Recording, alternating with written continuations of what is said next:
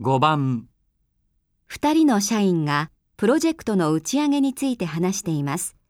男の人はスピーチを誰に頼むことにしましたか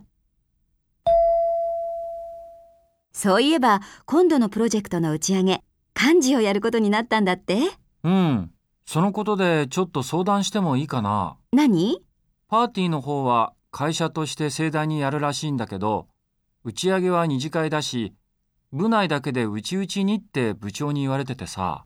うーん、場所はもう決まってんのああ、場所はもう決めたからいいんだけど、挨拶どうしよう。なくてもいいのかな。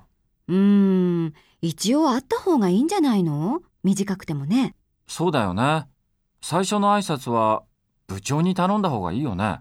もちろん最初は部長よ。その後の乾杯の温度。これももう課長に決まってるんじゃない問題はスピーチか。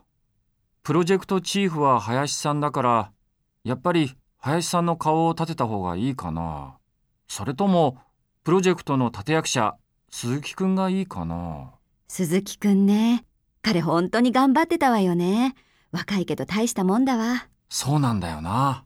そうね。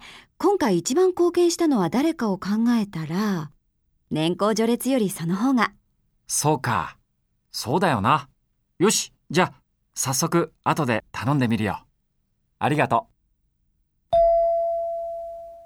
男の人はスピーチを誰に頼むことにしましたか1、部長、 2、課長、 3、林さん、 4。鈴木くん。